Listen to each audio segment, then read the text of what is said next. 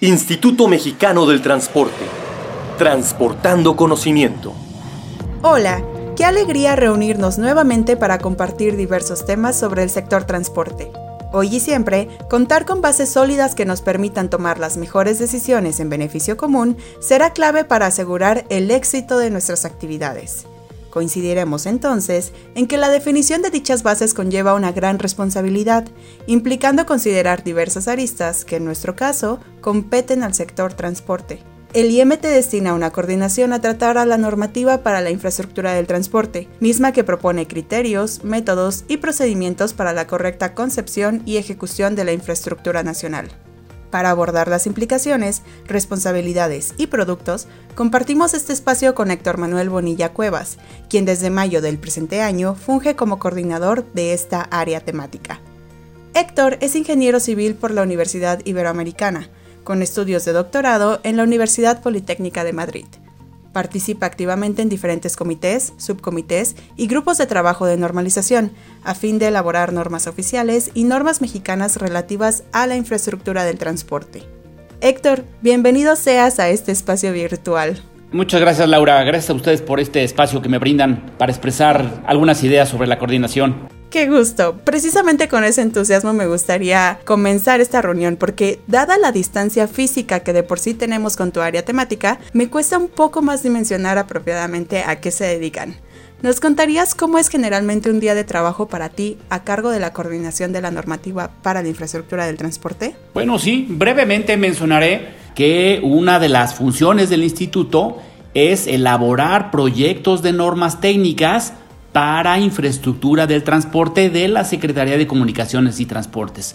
Entonces lo que hacemos básicamente en la coordinación es hacer proyectos de normas, proyectos de manuales y de prácticas recomendables que le proponemos a la Comisión de Normas, Especificaciones y Precios Unitarios de la SCT y esta, esta comisión es la que está facultada para aprobar las normas. Una vez que las normas eh, se aprueban, nosotros manejamos administrativamente el sitio web, el portal web de la normativa, las publicamos y bueno, es así como difundimos nuestro, nuestro quehacer diario a través de la normativa SCT.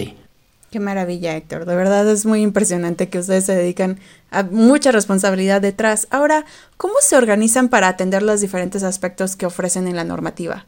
Bueno, el temario de la normativa es muy grande, tiene cinco temas principales, que son las carreteras, los puertos, los ferrocarriles, los aeropuertos y las edificaciones diversas. Te puedo decir que prácticamente para cada uno de estos temas tenemos un índice en mente que elaborar que rebasa los mil productos, llámese normas o manuales, para cada uno de los oh. temas. A la fecha llevamos en poco más de 20 años, poco más de 700 eh, normas y manuales, algunos de ellos actualizados, pues es un trabajo de romanos, permítame la expresión, tomando en cuenta que no solamente es elaborar las normas, sino que nuestro propósito también es mantenerla actualizada permanentemente. Entonces, bueno, pues el trabajo que tenemos enfrente para un equipo tan pequeño, repito, es, es descomunal, es monumental, ¿no? ¿Cómo cuántas personas están en tu coordinación? Somos ocho integrantes de la coordinación, gente muy joven, la mayoría mujeres. Entonces, bueno, pues somos un grupo pequeño, pero muy echado para adelante en cuanto a estos temas normativos. Lo venimos haciendo desde hace muchos años. En esta segunda etapa, con esta nueva filosofía de la, de la normativa que aplica actualmente, pues ya llevamos un poco más de 20 años, ¿no? Qué bueno que haya además tanto poder femenino. Excelente trabajo, Héctor. Oye, y bueno, en estos cinco campos que mencionas, el de las carreteras me queda muy claro, ¿no? Que ya veíamos eh, algunos ejemplos de que vigilan la norma para los señalamientos horizontales o para las rampas de salida de emergencia y así, pero ¿cómo se aplica cuando se trata de aeropuertos, de edificaciones, ferrocarriles y puertos? Bueno, en el caso de ferrocarriles, aeropuertos, y algo de puertos no tenemos todavía de una normativa desarrollada. Entonces, bueno, hay áreas específicas de la propia Secretaría que emplean normas, normas propias o algunas normas extranjeras. Por ejemplo, en el caso de aeropuertos, pues mucho se basa en la Organización Internacional de Aviación Civil, la OASI famosa, que prácticamente es la que dicta los caminos a seguir en estos temas técnicos para aeropuertos.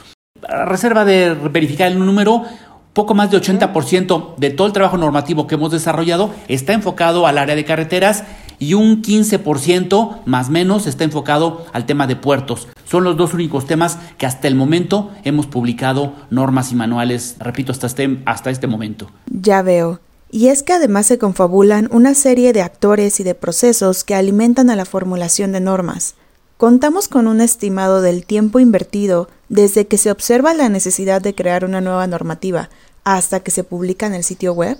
Eh, digamos que no, porque la temática es, es eh, muy variada. Digamos que tenemos normas, por ejemplo, desde puntos de vista legales, como son nuestro libro de legislación, luego tenemos un libro de proyecto que tiene que ver con estudios y proyectos, luego uno de construcción, otro de conservación, otro de que son características de los materiales, uno más sobre temas operativos y terminamos con uno de métodos de muestreo y prueba de materiales que son prácticamente manuales y dependiendo mucho del tema va es que va a ser el tiempo que va a estar asociado a desarrollarlo como tal. Por ejemplo, hay temas muy específicos que necesitamos echar mano de expertos externos en que nos apoyen a generar ese anteproyecto preliminar de norma. Hay otros que, a base de consultas internas nosotros, a través de la red, etcétera, de fuentes internacionales inclusive, nosotros podemos desarrollar ese anteproyecto para que siga su camino.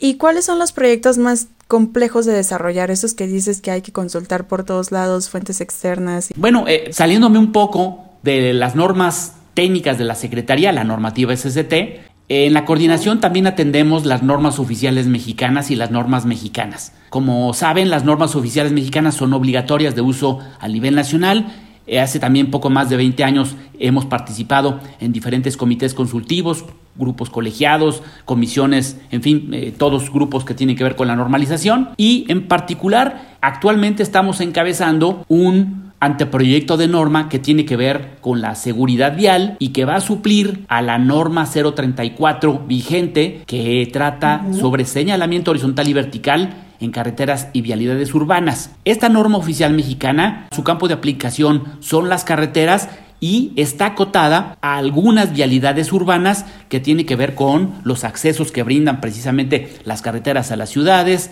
los accesos a aeropuertos, terminales férreas, estaciones de policía, de Cruz Roja, y esas vialidades son las que sí están contempladas en la norma, pero en lo general todo lo que es en materia urbana no está contemplado en ella y es por ello que ahora estamos generando junto con SEDATU un anteproyecto de norma conjunta que va a abarcar también los temas urbanos. ¿Qué se pretende? Bueno, pues el objetivo final es obtener pues, que la seguridad vial llegue a todos los rincones del país y eso se va a hacer a través de esta norma oficial mexicana que aplique, repito, al ámbito federal, estatal y municipal. Con la ayuda de SEDATU va a impulsar mucho la norma para que sea aplicable a nivel municipal. Eh, por lo pronto tenemos pues algunos estados, algunos municipios que pues este, tienen su, propio señalamiento vial, cosa que no es deseable. Los países, digamos, más avanzados que nosotros en estos temas tienen un solo señalamiento vial a nivel nacional. Eso es lo que vamos a pretender nosotros con esta norma y que, bueno, pues es parte de nuestro quehacer. O sea, no solo son esas normas técnicas de la Secretaría, sino en estas otras normas que acabo de mencionar. Impactante, Héctor. Oye, y ahora nos podrías platicar ¿Qué elementos se confabulan para llegar al punto de requerir formular una nueva norma? Bueno, son muchos requisitos. Lo que nosotros hacemos es, este, primero, eh, una vez que tenemos el detectado el tema el, del anteproyecto preliminar de la norma, pues estudiamos qué alcance puede tener.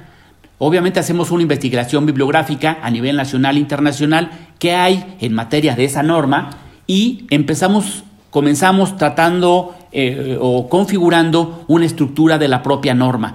Nos tenemos que plantear muy claramente cuál es el alcance de, de la misma, porque prácticamente el anteproyecto final es un producto, nosotros dividimos todo nuestro proceso normativo en productos y los anteproyectos preliminares, digamos que son de los productos principales, al igual que los anteproyectos finales, porque una vez que tienes configurado un buen anteproyecto eh, final, el camino a seguir va a ser más fácil que si el primer producto como anteproyecto final no está muy claro o está no redactado en las mejores condiciones que preste, se preste a, ciertas dudas, etcétera, el camino a recorrer no va a ser tan bueno. Entonces, tenemos que considerar, digamos que, primero, qué hay en otros, eh, en otros países, qué hay a nivel nacional, consultamos por supuesto nuestra legislación, el marco normativo, regulaciones distintas, para ver cómo es que se pueden aplicar primero nuestras normas de la SCT y si vemos que tiene viabilidad, pues las impulsamos y sobre eso generamos los anteproyectos correspondientes.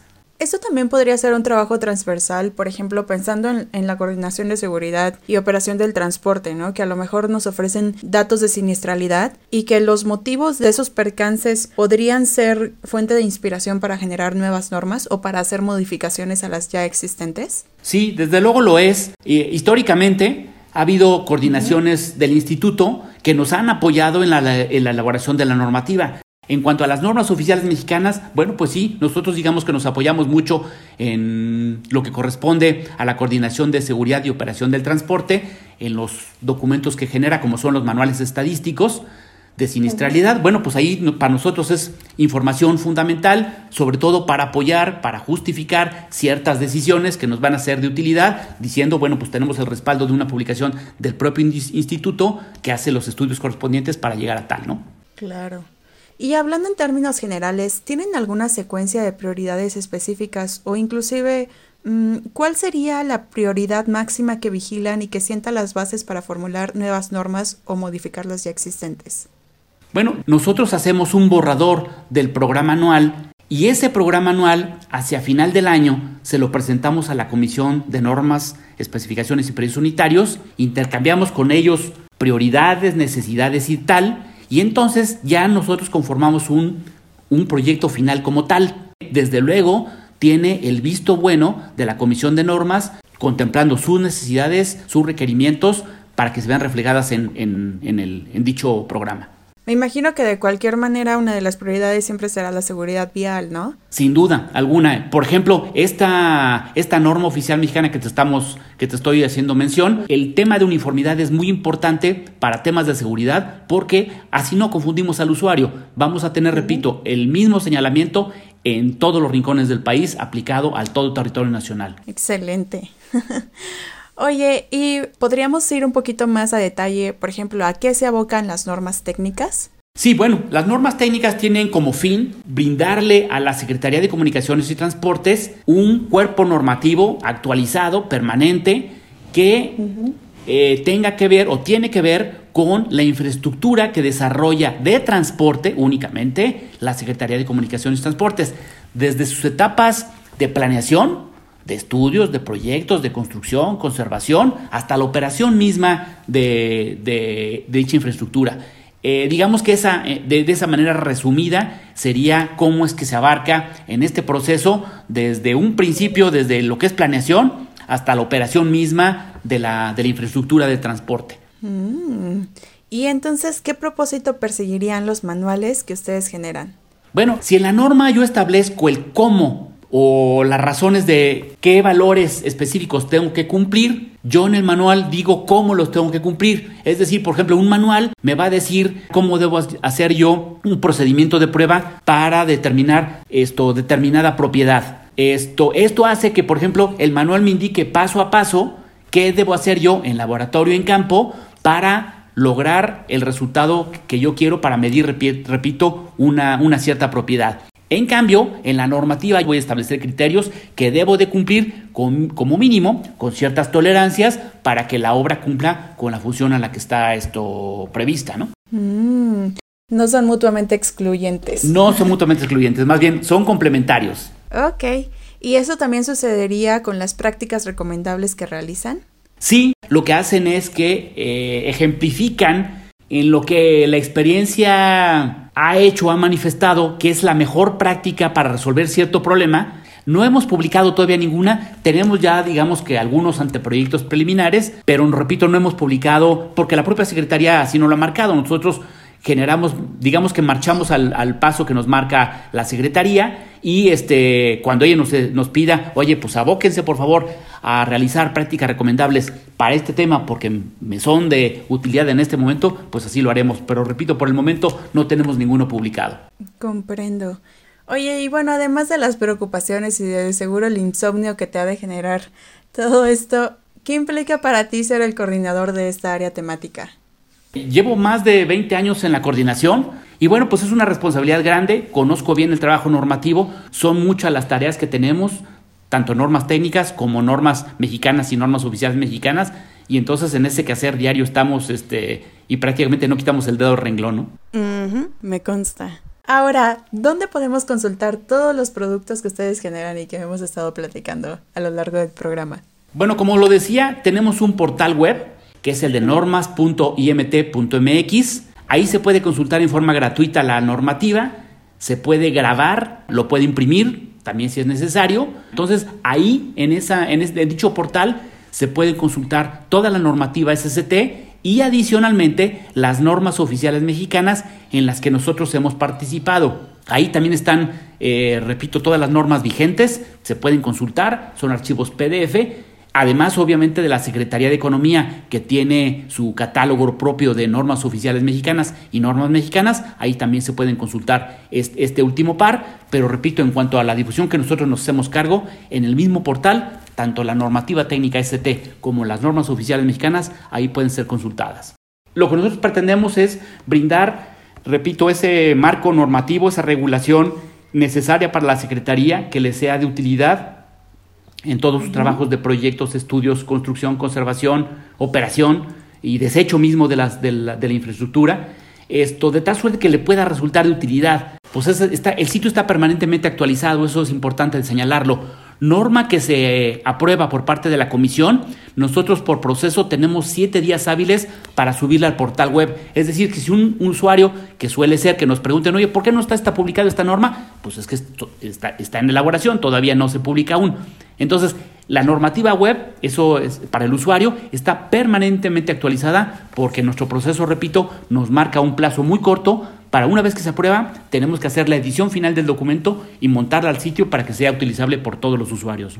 Justo en eso he tenido muchas dudas porque en redes sociales también nos llega la pregunta constantemente y seguro eh, al correo normas.imt.mx llega todavía más veces. ¿Cómo es que los usuarios saben que existe una norma que todavía no se publica?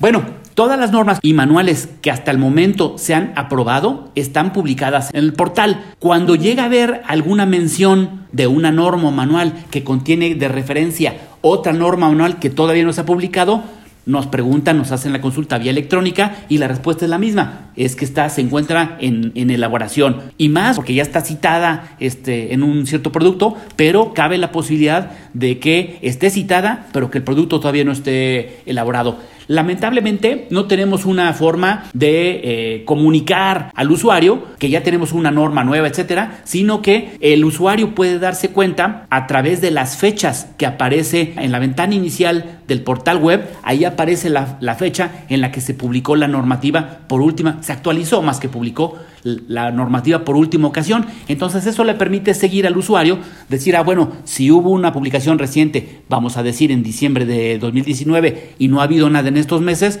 bueno, pues el usuario ya detecta que por lo pronto en 2020 no hemos publicado nada. Ok, excelente. Sí, porque a mí también me quedaba la duda de, bueno, ¿y por qué? ¿Por qué me preguntan de cosas que todavía no? Pero ahora comprendo bien. Muy bien, Héctor, ¿algún comentario adicional que te gustaría compartir? No, nada más, Laura, esto, gracias, repito, por brindarme la, oportunidad de expresar mis ideas. Y bueno, pues espero que a más de, de alguno le resulte este, clarificador en alguna de las ideas que he expresado, ¿no? Por lo menos conmigo, mira, yo estoy tan satisfecha de que por fin entiendo la labor y además la complejidad que hay detrás de todo lo que ustedes realizan. De verdad, muchas felicidades y muchas gracias por estas contribuciones esenciales para el sector transporte. Muchas gracias, Laura. Aprovechamos para seguirlos invitando a mantenerse al tanto de nuestras actividades a través de nuestras redes sociales, a seguir los seminarios IMT cada miércoles a las 13 horas por nuestro canal de YouTube y en el caso particular de esta coordinación, a visitar normas.imt.mx donde podrán acceder a toda la información abordada en este programa. Seguimos en contacto. Hasta pronto. Instituto Mexicano del Transporte